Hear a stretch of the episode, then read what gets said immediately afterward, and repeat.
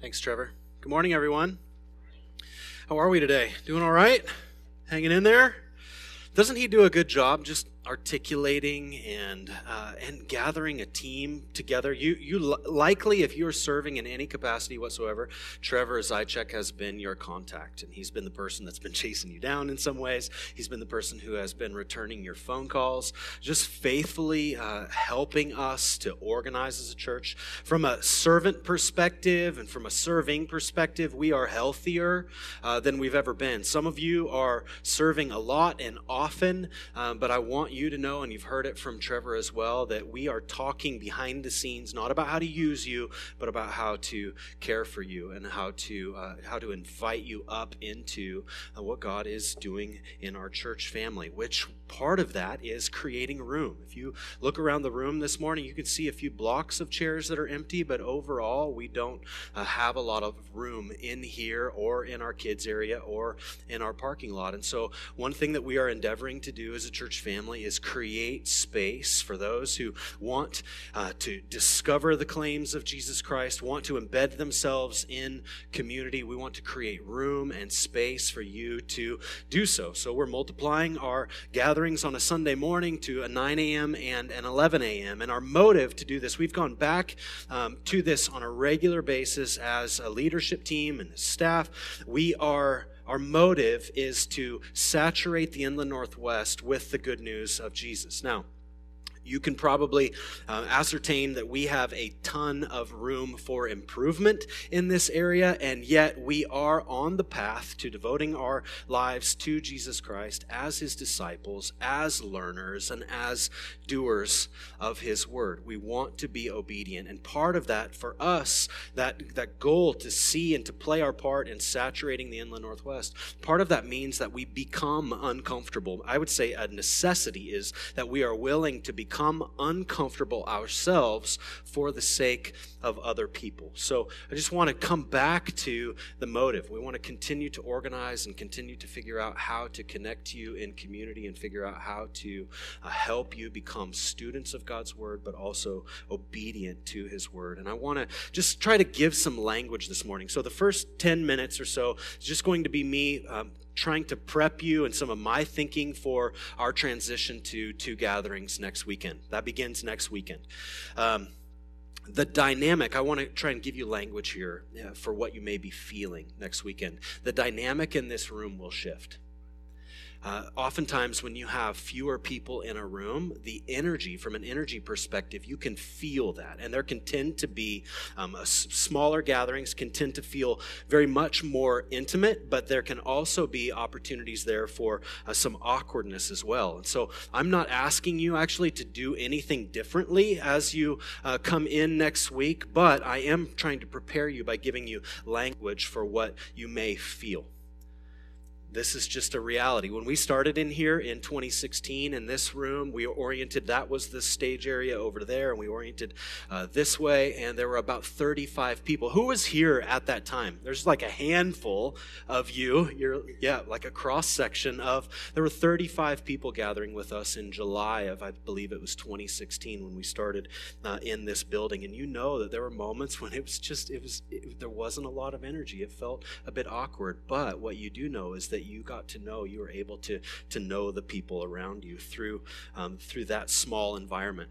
We're going to, as well, if you have children, we're going to alter the way that we are beginning our gatherings. And so what that will look like is we're going to encourage all of the kids to be in here during the first part of our worship together. The call to worship, our early prayers, music together, and then right before somebody comes up to do some of the Life Together announcements, we will dismiss the kids and put a countdown clock on the screen behind, and you can just take your kids to class at that time and then come back in here. That, I think, will be a benefit to our children. It'll be a benefit to us as we worship together. So what that will look like for you from a practical standpoint is to check your kids in when you come in the door, as you normally do. Put the stickers on their back or wherever you put them. Keep your sticker, walk in here with them, and then just gather where you are, and we will sing and then dismiss the kids in the room.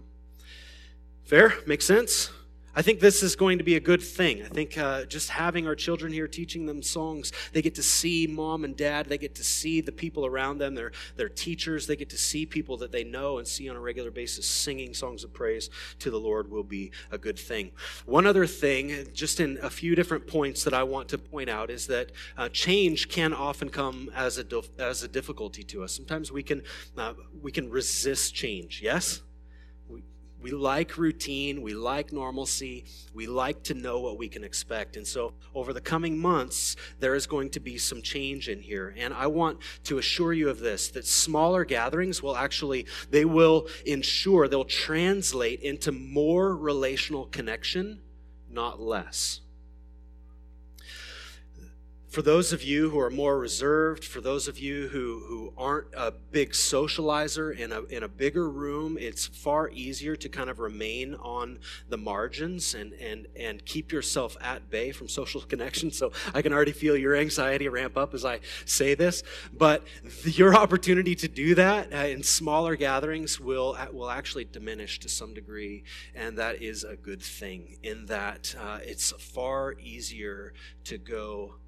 It's harder to go unnoticed, I'll put it that way, in smaller gatherings. So we've also thought about connection and thought about the way that 9 a.m. and 11 a.m. will function. And so we talked about shortening the time period between those two gatherings. Right now we go for about 80 minutes on a Sunday morning together corporately in a formal environment or event like this.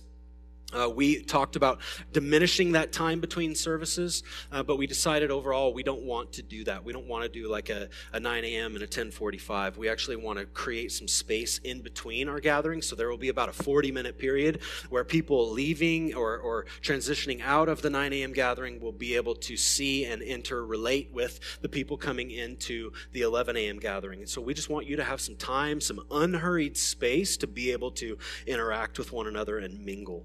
I want to assure you of this as well. We are one church, under one Father, one Spirit, one Son, in one location, under one unified body of leaders and one united confession of faith. So this does not translate into two separate churches. Now, I've already mentioned this a bit, but there will be challenges to us, and there's a learning curve ahead of us. And so what I'm asking of you this morning is I'm asking you to adopt the mindset of an owner as opposed to a consumer.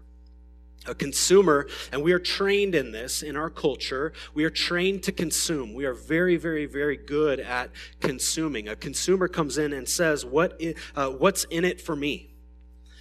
Do I like it?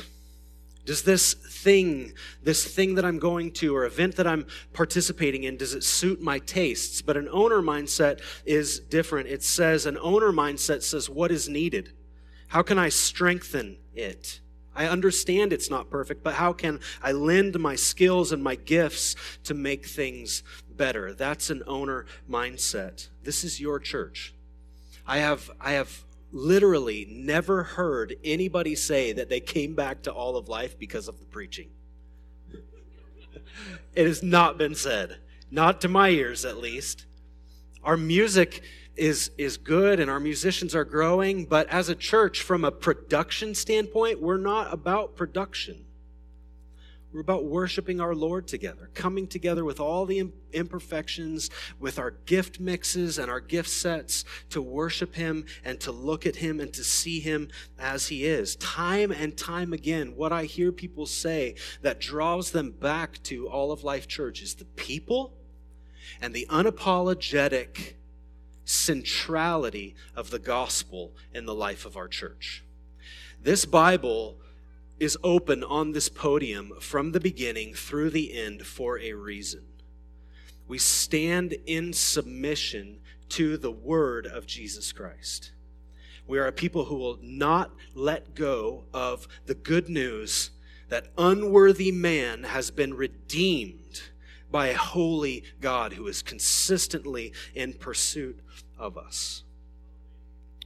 This is why people gather and why people continue to stay with our church. Now, we realize that this gathering is requiring the two services, what Trevor talked about earlier, needing more people to get up out of the seats and into participation. We realize that it's going to require some more output from all of us to ensure that we've got room available on Sundays. Room in here, room in our kids' classrooms, and in our parking lot as well. And so organizationally, it's probably going to be bumpy for the first few weeks, maybe even the first month and a half, 2 months. Organizationally, it may be bumpy, especially if you're serving and you're seeing some of the inner workings. We may lag on communication. We may make mistakes that put you out. I'm sorry for that.